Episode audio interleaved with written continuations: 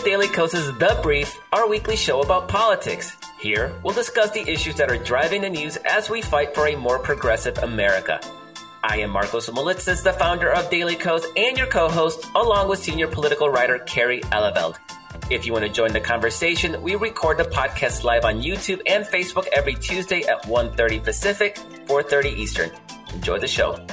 Hello, everybody. Welcome to this week's edition of The Brief. This is Daily Kos' weekly show about politics. I'm Markos Moulitsas. I am here with Kerry Eleveld. And today we're going to be talking about what is shaping up to be an exhaustingly jam-packed September. So in Congress, uh, we got. Uh, let me let me read the list of things that Congress Wait, is supposed. to Hold yeah. on, before you go, go into that, tease the second part of the show. The second part of this, well, the first part of the show, we're going to be talking about um, about Congress uh, and this list that we yes, have. Yes. And then we're going to be talking second half of the show. We're going to be talking to the nation's Elie Mystal about the Texas abortion law, what we can do to fight it, what the Justice Department, I know they're looking for ways to fight it. So what is the future of that law? What we can expect uh, that to happen? Because this is the culmination of the cultural wars of the last generation, and it's going to be fought this fall. Okay. Right. Yeah. Please so, proceed. No, I just know there's people out there who are like, WTF on the abortion law? What can we possibly do? And we're going to have answers for that in the second half. So now we have, first, we have answers on, hopefully. Yeah. So the, I am off my script. I had a script. Thank you, Kerry. So, you know what? We'll mix it up right here. Let's bring on Joan McCarter to talk about this first half of the show. Joan McCarter is a senior writer at Daily Kos. She is an expert on all things Congress and uh, and executive action. And Joan, you're you're shaping up to have a uh, a very very busy September. So let me read this tweet by Sahil Kapoor uh, I believe he's Washington Post, right? About what is on um, what's on tap on Capitol Hill this month. So we have government funding expires September 30th. We have a fight over the debt limit. There is a lapse in flood insurance and uh, surface transportation. There is the infrastructure deadline on September 27th in the House. There is a $3.5 trillion um, infrastructure bill that, that is now a big flashpoint between liberals and Joe Manchin, apparently. There is an abortion rights vote in response to the Texas law. There is the Ida aid, uh, Hurricane Ida. There's a uh, unemployment insurance extension. There's an eviction aid. There's a January 6th commission. Last I checked, there's about 30 or 31 days in September. Joan, are we really going to see all this happen in the next month? No. Not even three weeks. no. And, oh, voting you know, rights. Actually, I, I, I feel really bad about this for my coworkers. I'm not going to be that busy because I'm going on vacation next week. oh, no. so, Wait, oh, whoa, whoa, whoa. Hold on, hold on. No one told I, I mean, I have no managerial responsibilities. You did not approve that? But I also didn't approve it. I didn't approve it. no. So I'm still. But going. seriously, um, like, no. what are what are Democrats? I mean, what is the prognosis for all of this? How much can we really see? How much can we expect to actually happen this month, if any of it, given given the 50-50 Senate? There is going to be a, a decision on what to do about government funding. I don't think that anybody is going to have stomach for a government shutdown. So that's one thing that I think will get done. It won't be actual government funding. It'll be another continuing resolution and they'll keep kicking that can down the road. What is a continuing resolution for people who don't know? A continuing resolution just says, okay, we're going to keep funding the government at the levels we agreed to in the previous appropriations for this specified period of time. So it'll be, you know, probably like Thanksgiving that they decide to kick down the road to. And then at Thanksgiving time, they'll decide, oh, well, we can deal with this by Christmas because this is what they do every year. And they create these deadlines, these false deadlines when everybody's wanting to go out of town. And that's when they say something has to expire and they have to work. And yeah, is there any indication from Mitch McConnell uh, that they plan on holding this up, or is it already sort of probably a... not on government funding? What Mitch McConnell is saying he's not going to help with at all is lifting the debt ceiling or suspending the debt ceiling. Okay, can you explain what that means? Kind of a really big deal. The debt limit is the amount of spending we Congress says we we can have in any given year. And we're about to hit that limit probably sometime in October. Janet Yellen has been trying to figure out ways to sort of shuffle money around so that we don't actually hit that ceiling. And Treasury Secretary? But it actually, yes, thank you. It expired back in July. So that has to be done. Mitch McConnell says he's not going to help. If he doesn't, if we actually do breach the debt limit ceiling, then we don't pay Social Security, we don't pay veterans benefits, we don't pay on our national debt to foreign countries. It's kind of a big deal. Does that and require 60 I, votes or 50? Yeah. It requires 60. Okay. so do you think do you think there's any chance? I mean, is McConnell dictating to his uh, to his people, or is there any chance that you peel off ten Republicans on something like this? Because I have to tell you, this would this would be terrible Demo- terrible po- politics for the Democrats, but it wouldn't be good politics for the Republicans either. To say that they torp- you know, if all fifty Democrats voted for it and there weren't ten reasonable enough Republicans to keep the you know the it's going to make them from- look any worse. Um, right. well, 46 of them signed a letter saying, We're not going to do it this time. We're not going to help you. That was trying to force Democrats to put it into their big reconciliation bill. Here's another thing that we're going to have to talk about the 3.5 trillion reconciliation bill. But set that aside for a second. By by putting it in that bill, then it only required 51 votes. But for whatever reason, okay, I was going to ask, decided not to do it. I don't know the reason. I think it made perfect sense to put it in that and just get it done with and not have to worry about it. He did. did is there any theories as to why? Um, one of the theories is, is, slightly more complicated doing it that way. If you do it with 60 votes in a regular vote, then you can just suspend it. You don't actually have to attach a number to it. If you put it into the budget reconciliation, you have to attach a number. You have to say this number will be the ceiling.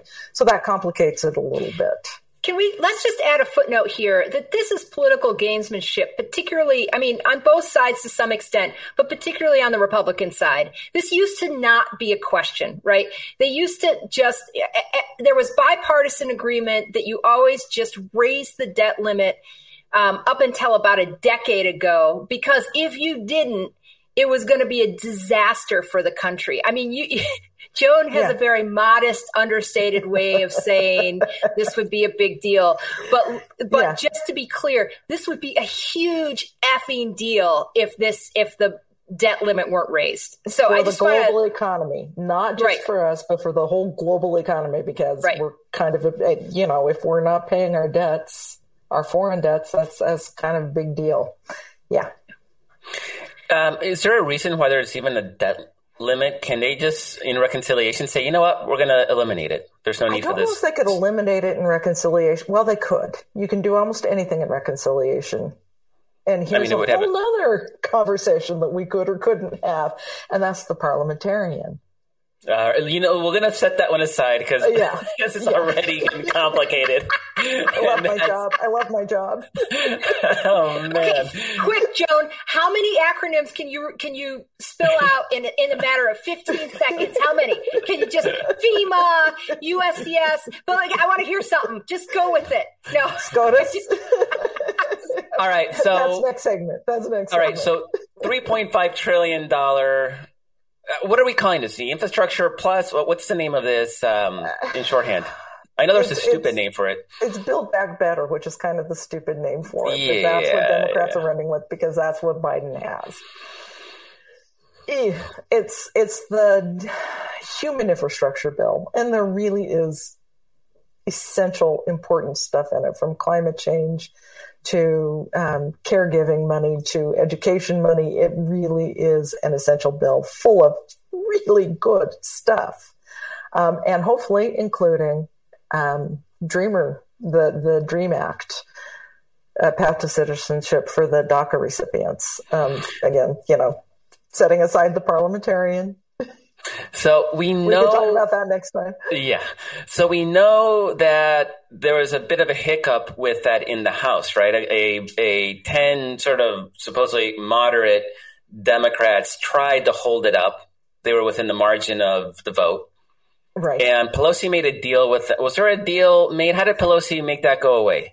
Pelosi says it's just an, uh, a clarification. That was her word for it. That yes, we're going to have a vote on the other infrastructure bill, the hard infrastructure bill that Biden and Senate Republicans and Democrats agreed to.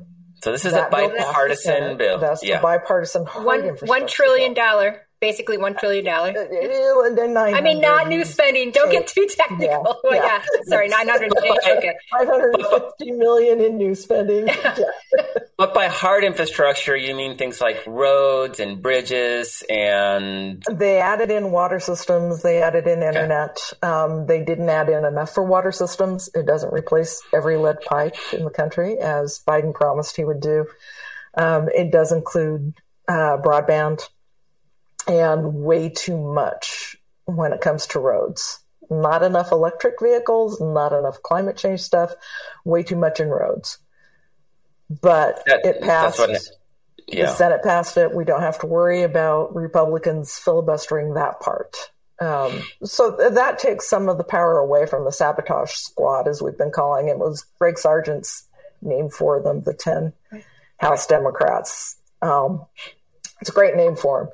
It um, is a um, great name. I just want to say, just for people who haven't been paying close attention, Pelosi has packaged these together. And, and Senate Democrats have always said this, but Pelosi has essentially said, we're not going to have a, a, a, vote on one without a vote on the other. Now, there's it's, wanna, it's not just Pelosi, Biden, Schumer, everybody agreed on this months ago. Right, they're going to go Pelosi's, on two tracks because right. we have the problem of okay, Republicans, we need to get them in the Senate, so we pass this bill. We have a three vote margin in the House. We lose progressives if we don't spend the 3.5 trillion, if we don't pass that. So you have to run them both together on the same track in order to get either one passed. Right. And, and that's what you, the sabotage you, squad was trying to blow up. right. Agreement. And who are you betting on here? Because the sabotage squad, right, these quote unquote centrists, and I call them centrists partly, very specifically because they are not moderates. It's not an ideology. They just move to the center of where the caucus is, no matter where the caucus is. So they don't have an ideological no. sort of moderate bent, right? No, they just no. move to where the center is so they can say they're centrist, right? They just uh, which I think, say yeah. we can't spend this much money.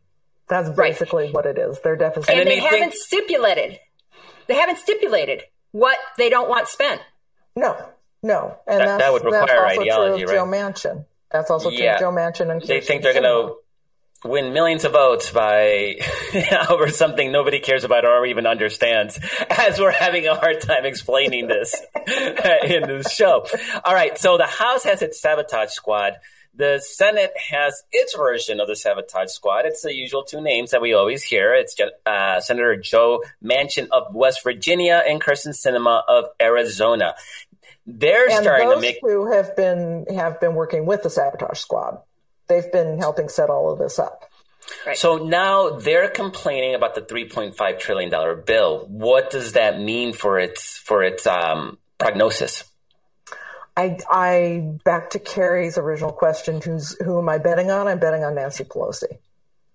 You Me almost too. always bet on Nancy Pelosi. I mean, Would that mean that nothing passes Care Act now, if not for Nancy Pelosi? She got that done. So does that mean nothing passes? Because without the 3.5 trillion, the rest of the infrastructure bill does not pass. So by betting on her, are we betting that you know? We're betting on both bills passing. Both of those passing. That's what I'm betting on, and she's going for the full 3.5 trillion Um, she reiterated that this morning. Kerry has a post on that now that's important, saying, you know, why? Why do we have to go below 3.5 trillion? What's the point? Give me reasons. They don't have reasons.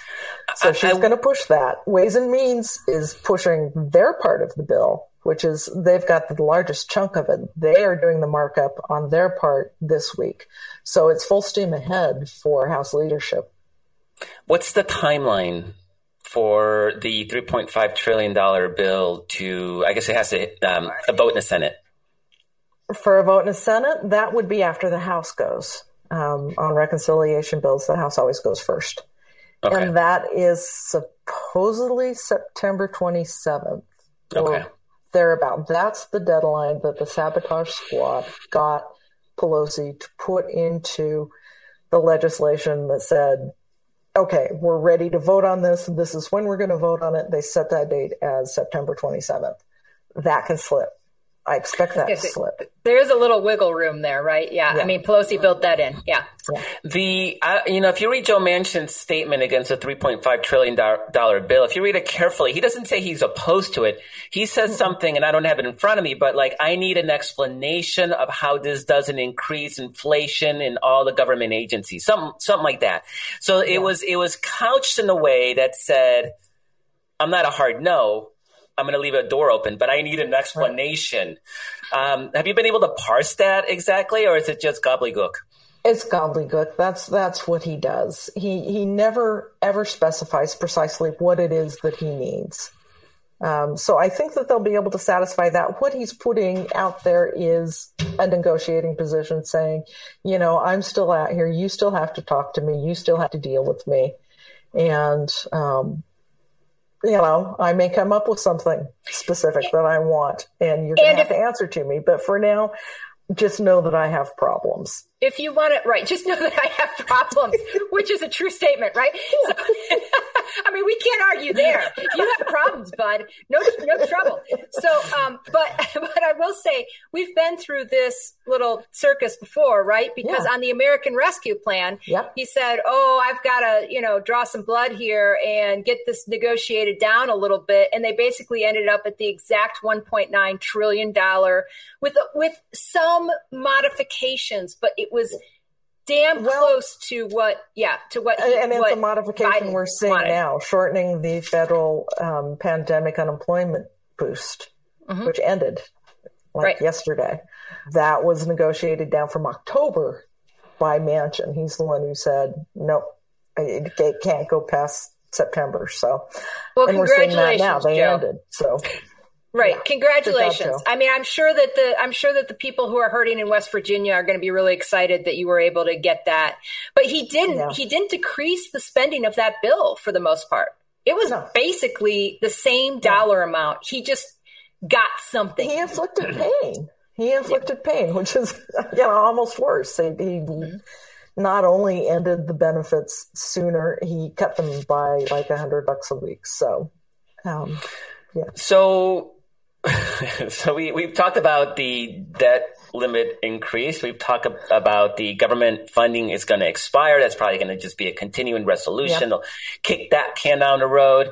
We don't know what's going to happen with a debt limit uh, yet. You said that's a big explosion. There's one or, coming up though. Ida, FEMA. Ida. Okay, so let's talk about Ida that. So this is a whole new different funding. This is a whole new bill. Whole new bill, but in the past, they have used disaster funding as a way, as a sweetener for getting votes on the debt increase, the debt limit. So you could see those two things being linked up. And you're talking about getting Louisiana, yeah. um, North Carolina. Yeah. There's there's there's a bunch of Republican senators in the path of Ida.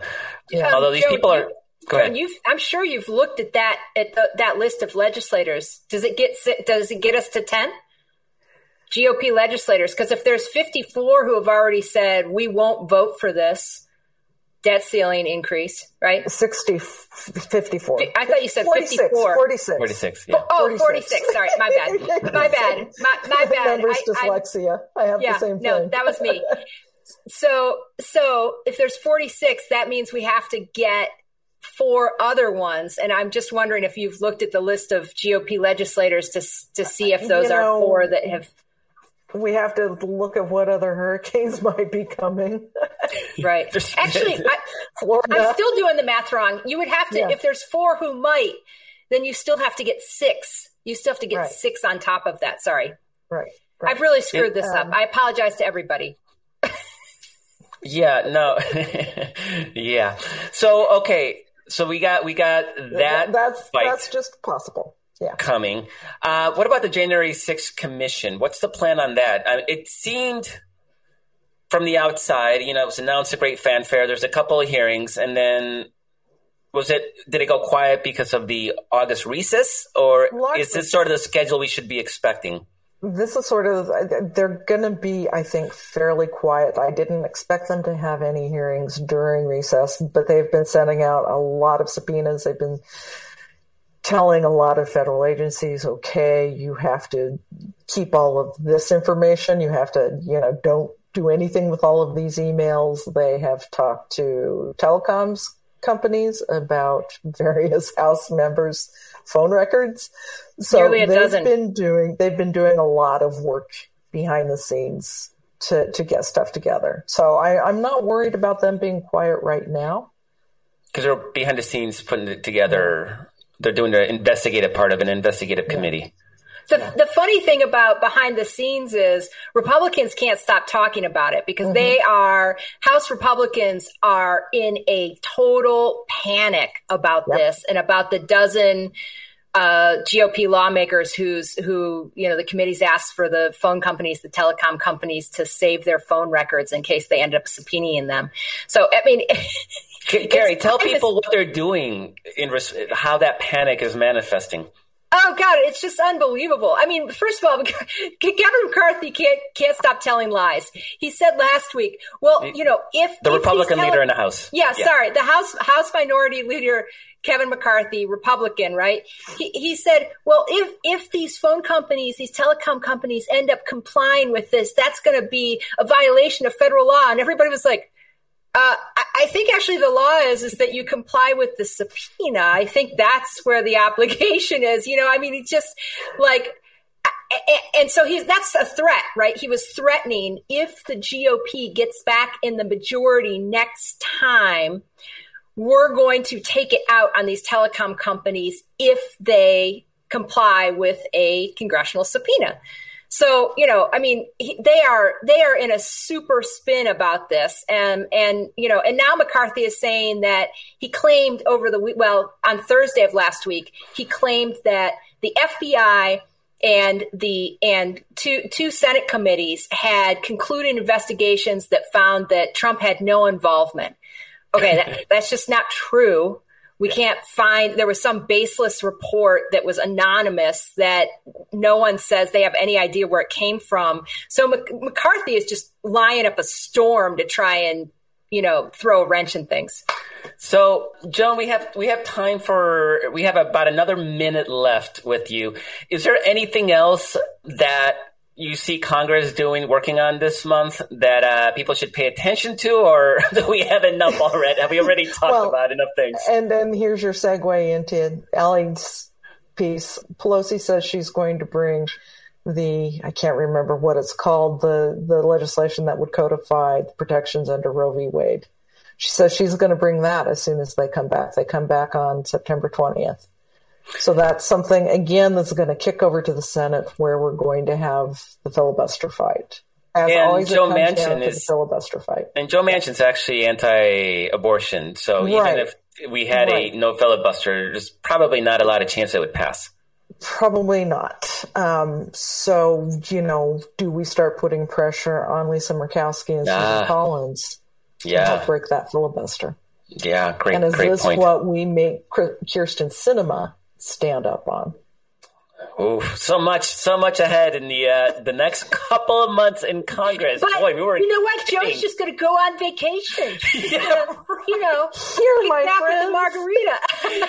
in Joe's defense, politics has been nonstop, like tidal wave in the last what five years. So I, am yeah. willing to cut Joan a, a, little bit of slack here. Joan McCarter is a senior political writer at Daily Kos.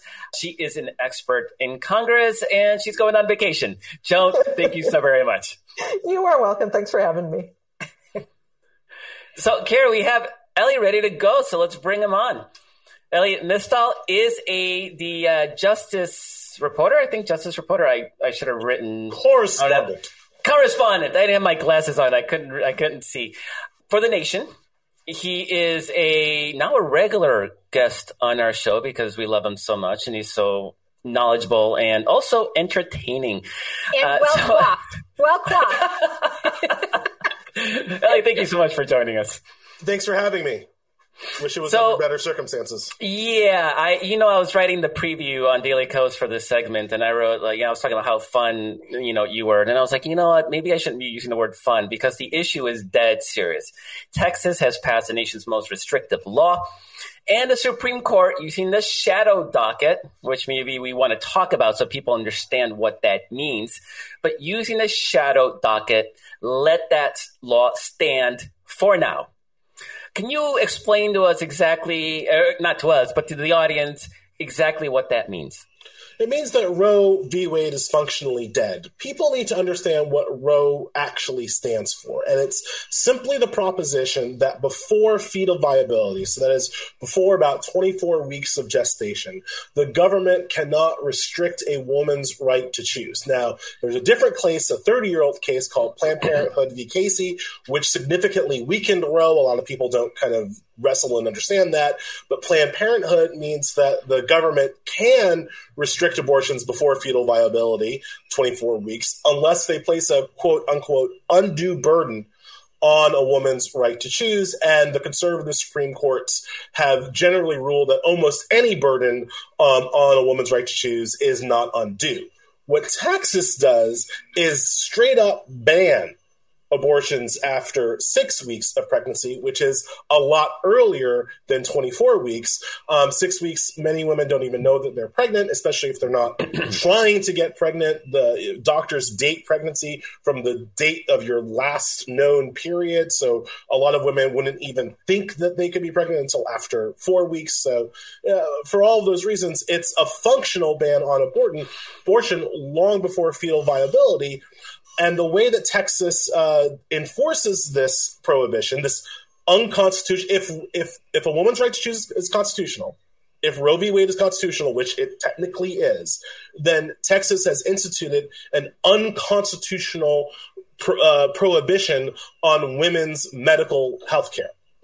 Texas has gotten around this problem, this what some would call obvious problem, by by outsourcing enforcement of its unconstitutional ban to private citizens. That's where we get the civil lawsuit, the bounty hunters, any civilian not don't even have to live in Texas. So wherever you live, however far up the Heritage Foundation's backside you reside, um, you can sue a Texas abortion provider or aider or abettor, which can include a receptionist, an Uber driver, what have you, um, because that is a civil enforcement.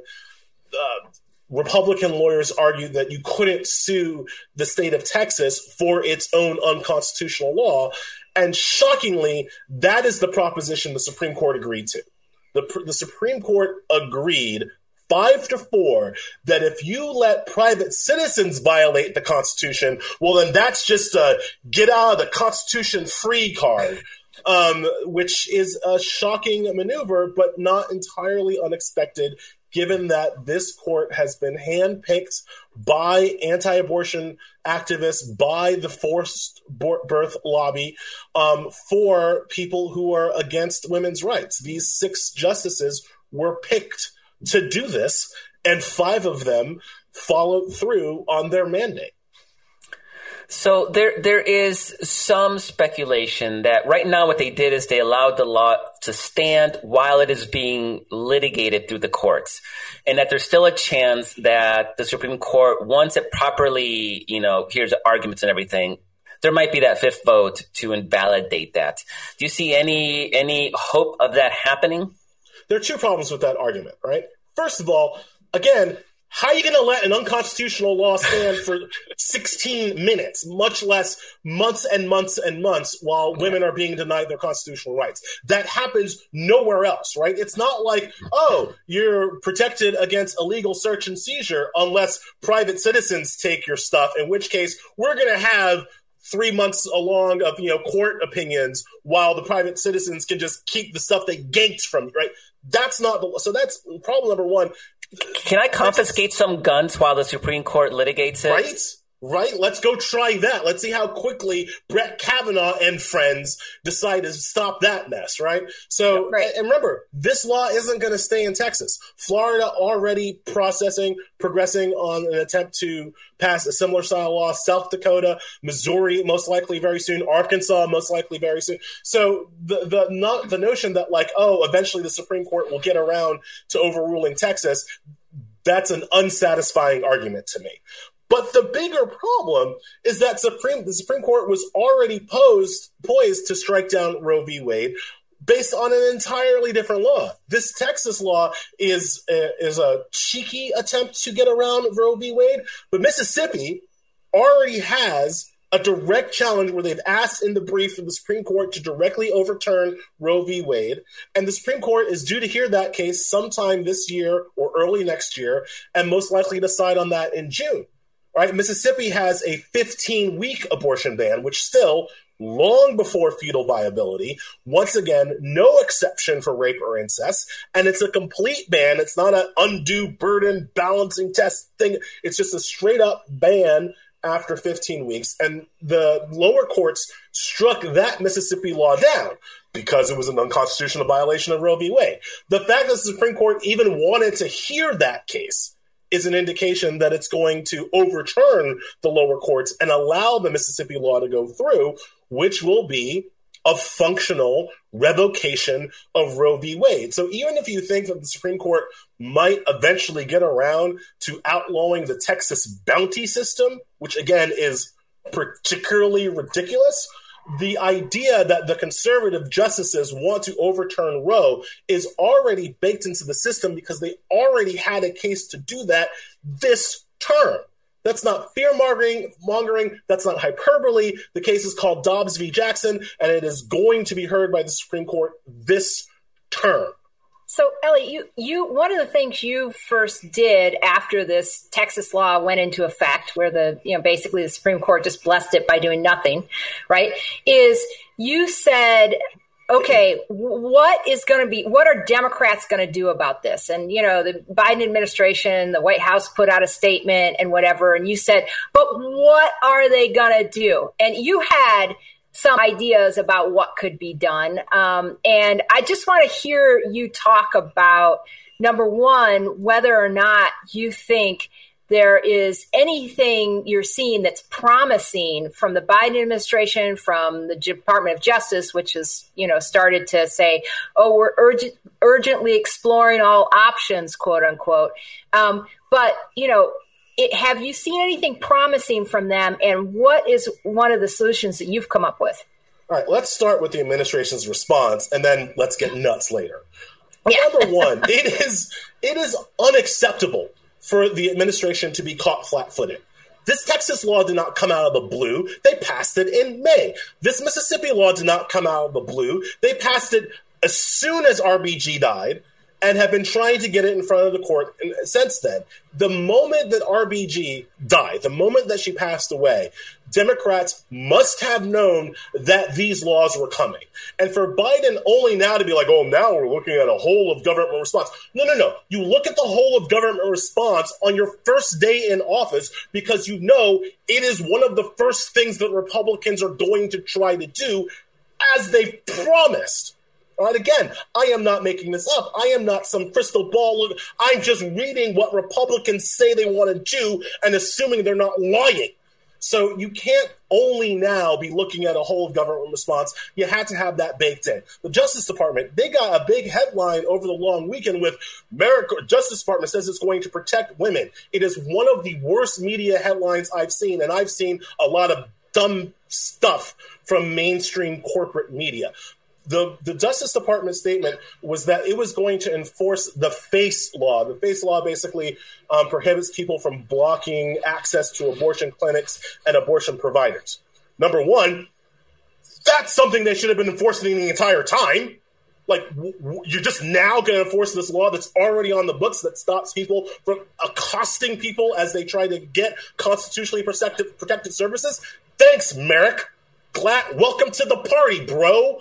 Um, so that's number one. They already should have been enforcing that law. And number two, the FACE law does nothing to protect women or abortion providers who are being sued under this new Texas law.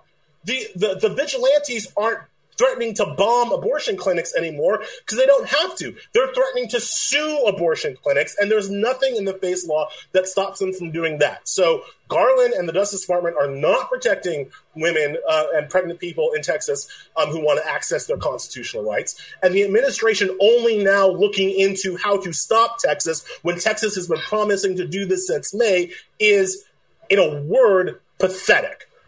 So what can be done. And there are things Biden can do if he's willing to use the power of his office aggressively.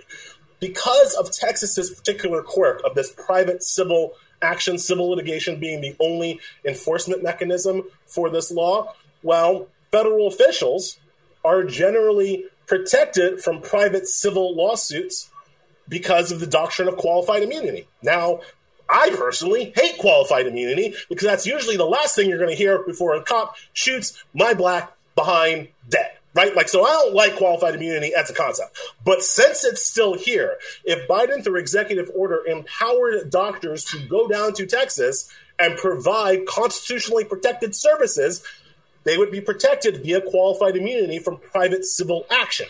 Your problem there is something called the Hyde Amendment. Now, what's the Hyde Amendment? The Hyde Amendment um, says that federal taxpayer dollars cannot be used to provide abortion services.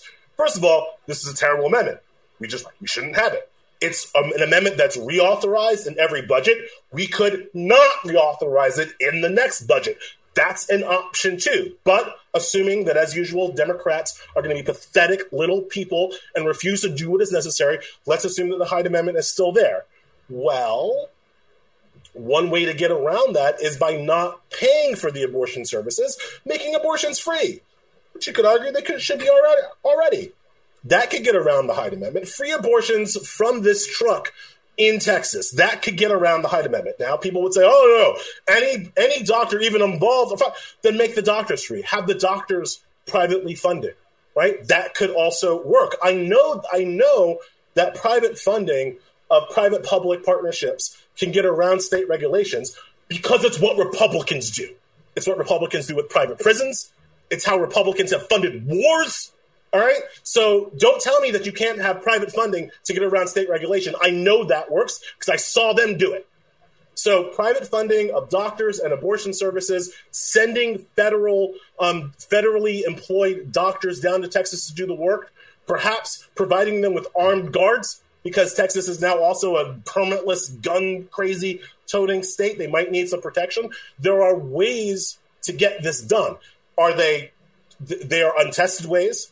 They are. They are. They are ways that will trigger various other legal challenges.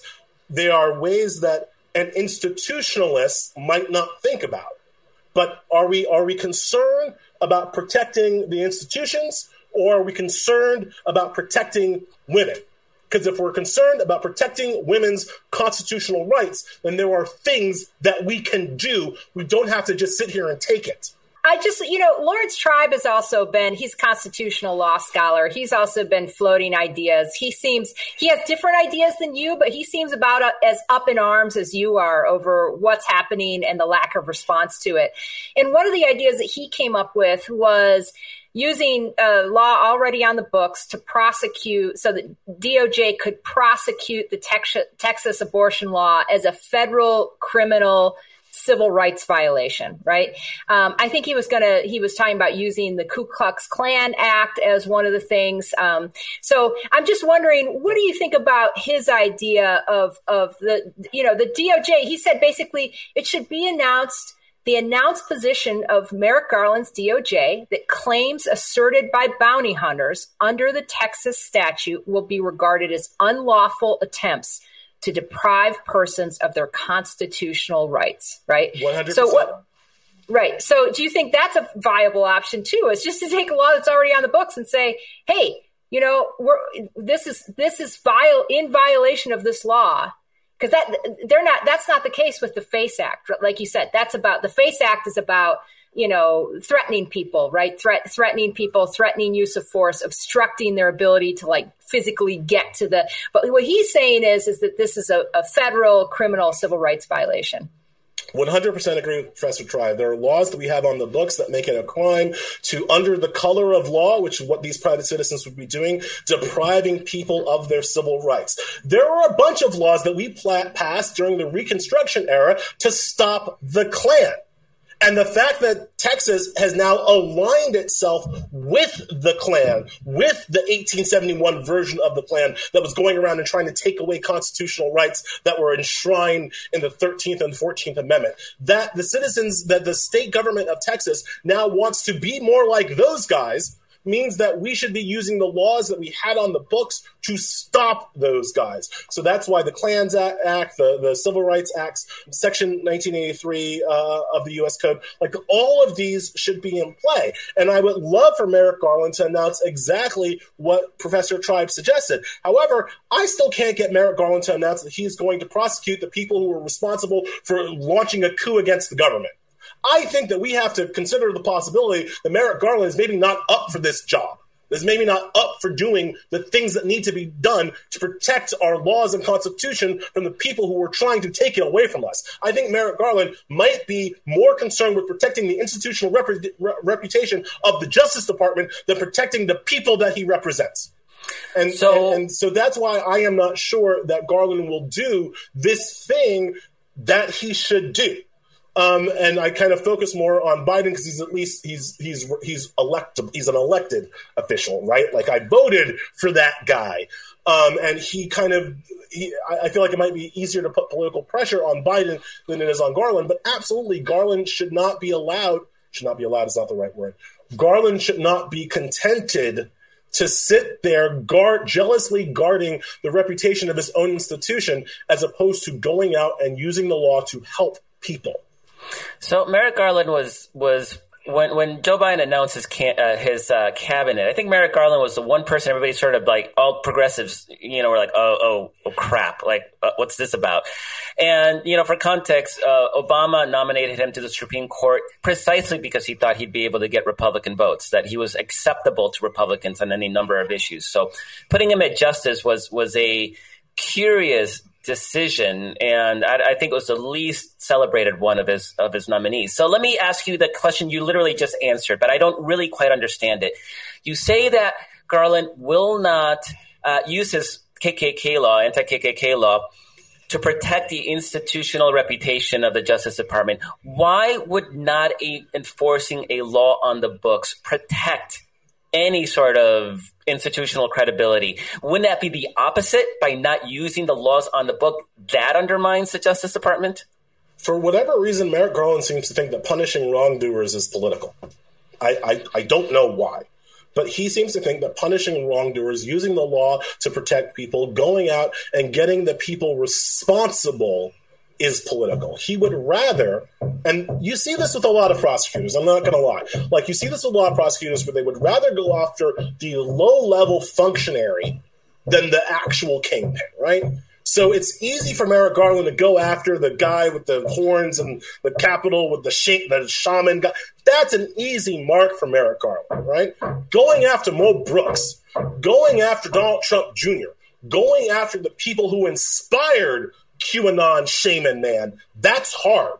That's political. That's going to get messy. And Merrick Garland has shown no stomach for that, not in his entire career, which is why people were, as you put it, lukewarm about his appointment. I was perhaps more than lukewarm, as were many African American voices, quite frankly, right? Sherrilyn Ifill was not, oh, I'm sorry, I have some construction going on. I'm sorry if you can hear it.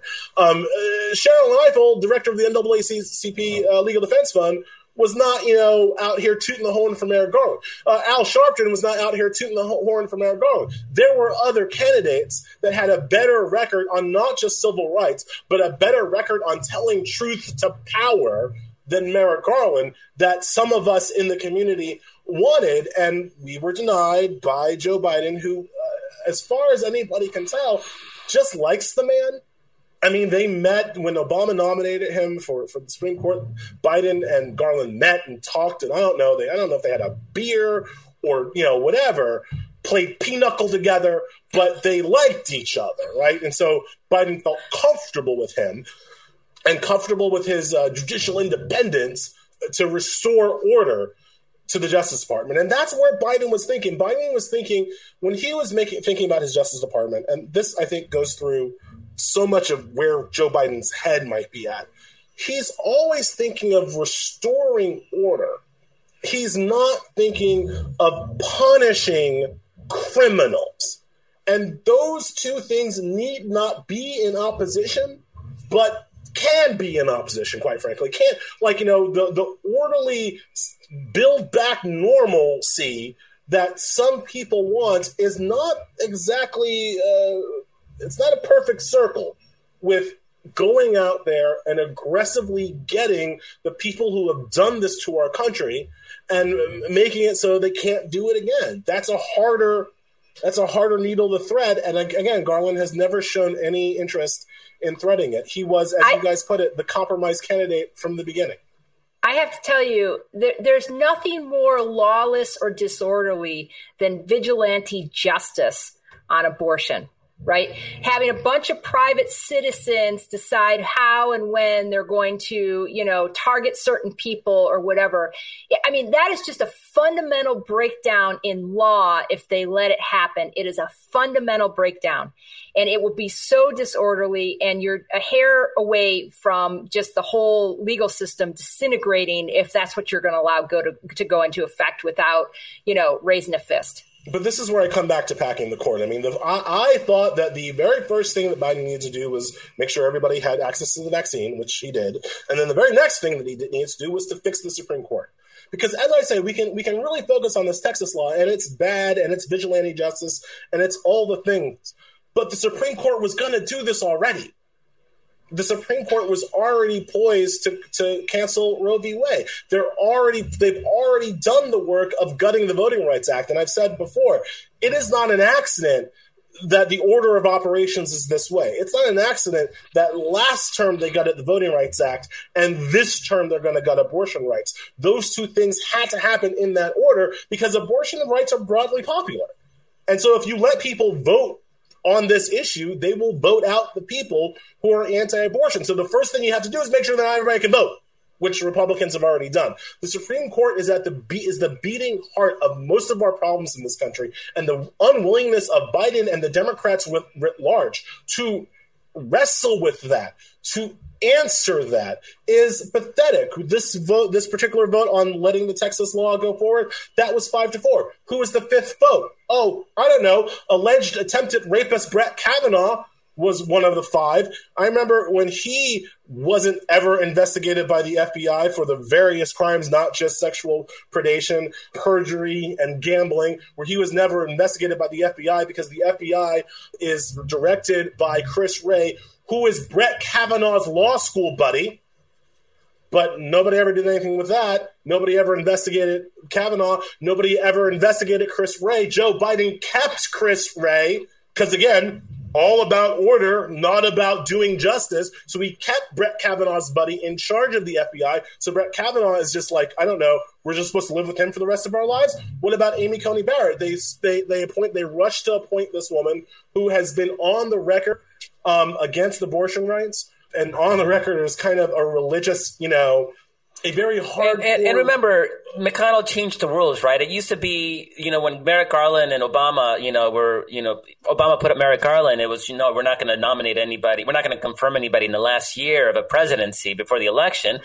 And then here they did, you know, Barrett within what, a couple weeks before the election I election. Joe Manchin and Kyrsten Sinema running around talking about the filibuster. We used to have the filibuster for the Supreme Court nominees. Neil Gorsuch and Brett Kavanaugh and Amy Coney Barrett couldn't have gotten confirmed if we still had the filibuster. But no, it was okay for McConnell to take away the filibuster for Supreme Court nominees, but Manchin and Sinema still think that we have to protect the filibuster for everything else. Like the, the, there is a level of insanity in, in in the in the centrist wing of the Democratic Party they ref- they have power and refuse to use it and wonder why they fail. Uh, yeah, I, I, you, you've been sort of railing, especially on the court packing. And court packing, is, we're talking about expanding the size of the court. Just there's nothing in the Constitution that says you can't, and in fact, it's actually Congress's job to to determine the size of the Supreme Court. and it's been ex- already and it's been done multiple times. And so expanding it would be well within the the rights enumerated in the Constitution. But the, is the issue Joe Biden and the Democrats at large? Is it really issue just we're talking about Joe Manchin and Kyrsten Sinema, and it's a question of you know over the next couple cycles getting a Manchin and Sinema proof majority in the Senate. I mean, even keeping the majority is going to be a challenge next year, but can anything actually happen without us having a functional majority? And functional, I mean a majority that will eliminate the filibuster and allow stuff to go by to be passed by 51 votes. Is that uh, is there any other way to do this other than winning Senate elections? You know, guys, I used to think that, but uh, I'm of the mind that Democrats will always say they need one more vote. If they had 51 votes, they said they couldn't do it without 52. If they had 60, they said they need 61. If they had 75, they find a reason to need 80. Because right now it's Joe Manchin and Chris Sinema, but if they were raptured, Chris Coons and Dianne Feinstein would rise to take their place. I mean, Democrats yeah. will always find a way, always find an excuse to not use the power the people have given to them. On court packing in particular, I don't think it's just Manchin and Sinema. I think it's Coons. I think it's Feinstein. I don't know who my friends are on court packing. I don't know if Dick Durbin's my friend on court packing, the current chair of the Senate Judiciary Committee. And I certainly don't think Joe Biden's my friend on court packing because not only was Joe Biden the most lukewarm about court expansion of all of the primary candidates, he then announced this presidential commission on court packing and managed to staff it with zero court packers.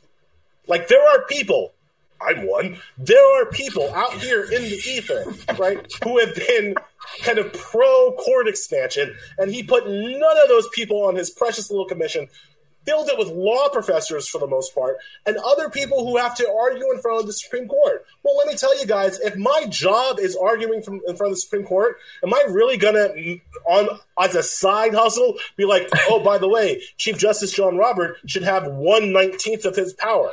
I'm sorry, Chief Justice. Were you listening to me? I really, I want my client to win this case, Chief. Like, what are you doing? Like it's it's a it was commissioned designed to suck the energy out of court expansion right at the beginning of his administration, punk, kick the can down the road, and staffed up with people who he knew would not take an aggressive stance on it because the their bread is buttered by appearing in front of the Supreme Court. It's when you step back and look at the levels to which centrist Democrats will go to protect moderation and, and centrist institutions over justice, it, it becomes frustrating.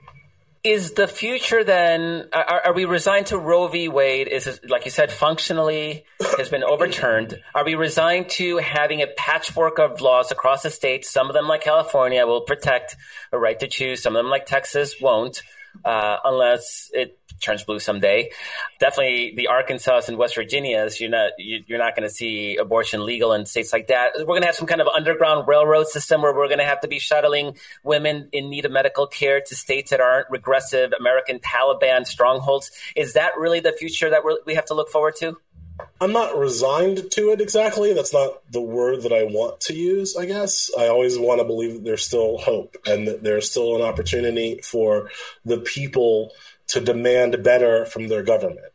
But we are at a point where the people have to demand better from their government. There are there are some people on the left who think that this and again, abortion broadly popular and there's some group of people on the left who think that this is going to backfire on Republicans. This is going to activate uh, um, people, especially women, to vote against Republicans. And I just caution 50% plus one of white women voted for Donald Trump twice.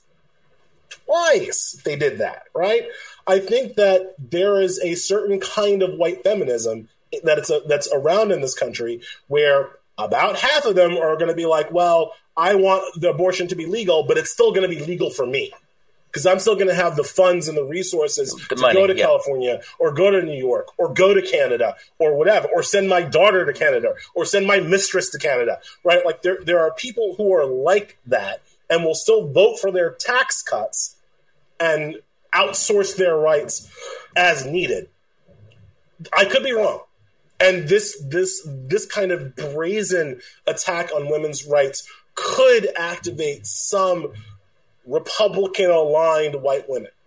But at the end of the day, if Republicans don't let people vote, don't let people to vote, if Republicans do not, do, and if Democrats do not empower minorities, people of color, women of color to vote their conscience, if Democrats don't empower those constituencies to do that, then Republican, then the Republicans have won already. Yeah, which gets us in a whole different conversation about voting whole- yeah. rights and and can and the Texas filibuster passed being SB used. one today, Yeah. right? So like last week they did SB eight, which is the anti-abortion bill. Today, Texas passed SB one, which is their horrible voter restriction law.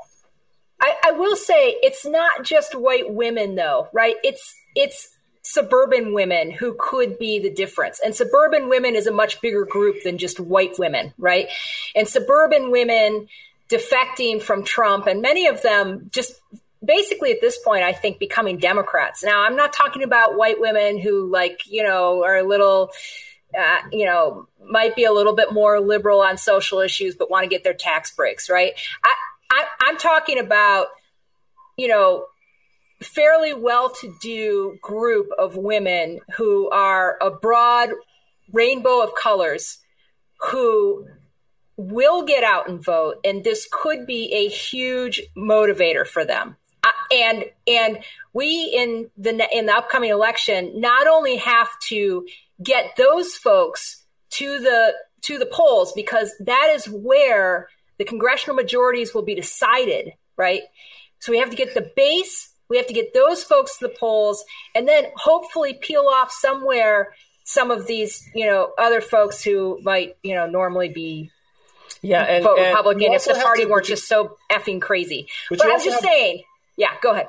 You also have to give those women a real choice, right? I mean, I'm still Oh, dealing with yeah. a party where the Democrats are afraid to say the word abortion. Agree. They'll go through an entire press conference about abortion and not say the word abortion. Look, I mean, I, I do. I do think that I do think that this is a situation where where where women who feel passionate about this could lead the way. Because if Democrats, there are some Democrats who are ready to pounce on this issue. I'll tell you one of them. Val Demings in Florida is ready to pounce on this issue and take it to Florida Senator Marco Rubio all the way into her Senate election in defeating him. So eh. there are Democrats who are ready to pounce on this. And if they see, if they start to see real fire on this issue, there will be more Democrats who get an appetite for it. Yeah, and I will leave you on one last point. We're talking about women, 51% of white women who voted. There is a ginormous universe of young women of all colors uh, that I, I think of them as a TikTok generation, and TikTok's on fire on this issue. Um, so these are people that, young people in general, don't vote in then the same numbers as, as other age groups up of course so if this motivates a whole new generation of people to become politically active that that could be a silver lining but it's also demoralizing that this battle even has to be fought and that's a big challenge we shouldn't have to be fighting for basic uh, rights and basic ability just to get health care so that's the You got to give them something to vote for. You got to give them this. You got to give them guns. You got to give them climate. And these are the you know these are the things that that that are going to motivate young voters. It's not infrastructure. Like I own a house. It's got darn near flooded in the in the last you know whatever in the last storm. I care about infrastructure, but I'm a homeowner. If I was a younger person not owning this house, I would care about climate change like that. So it's not the infrastructure bill that's going to motivate me; it's the climate change bill that's going to motivate me, which is not being passed by Congress. It is not being taken up by the Democrats. Like you have to give these people a real clear distinction of what the what the Democratic Party stands for and what it stands against. Absolutely. Elie Mystal, uh, he is the uh, the justice correspondent. Got it this time. Justice correspondent for The Nation. You can catch him at thenation.com. Elie, thank you so much for joining us. Such a pleasure to have you. Thanks for having me on this important issue. Kerry, uh, Whew. He does such a good job of explaining incredibly complex, difficult legal issues and how they sort of intertwine and and and uh, work together. Even this idea that attacking the uh, right to vote as a precursor to then taking on abortion actually is is is an incredibly important point to make. This is not just willy nilly happenstance. Uh, there is an actual plan behind it all, uh, and it's not conspiracy theory. This is it's it's right there. We're seeing it happen in action. So it's a battle that I mean we're going to see this thing play out over the next couple months, and I hope if there's a silver lining that it means that it activates a whole new generation of voters. That would be the only silver lining that I see in this fight. Well, and it and it could it could motivate more people to the polls too. I mean, not and you're talking about younger folks. I'm just talking yeah. about I'm talking Period. about other yeah. folks too, right? Because because Democrats did what they did in 2018, and I realize this is a different year and there's different circumstances, right? But Democrats yeah. did what they did in 2018 because a bunch of people got to the polls who might normally not have voted in a midterm election, and they said, "Oh my God, this is a disaster, and we've got to do something about it." So, you know, any anybody out there who wants to get behind this issue, anybody out there who wants to plan a rally or wants to show up at someone's, you know, I mean, really, look, let's make Republicans defend this idea of vigilante justice. That that if you, you know, go to your t- drive your, you know, a friend right to an abortion clinic, that somehow your neighbor can spy on you. This is, you know, spying. We're going to spy on you, and then we're going to report you, and we're going to get a ten thousand yeah. you know. So, anyway. so Kerry, we're, we're out of time. But we should actually we should keep you talking about this next week. To go to you, let, you act like you know if we don't get out of it right now, then we're going to lose the advertising dollars. And I'm just going to call bullshit on that right now because we don't market, we don't have ad dollars, we don't nothing. There's no nothing. There, there is a whole conversation to be had around this, and I think that we should continue this conversation next week. What do you think? Okay, I'm with you. I mean, yeah, no, absolutely. I'm not done talking about it. I'm really not done talking about it. I'm just looking at the clock.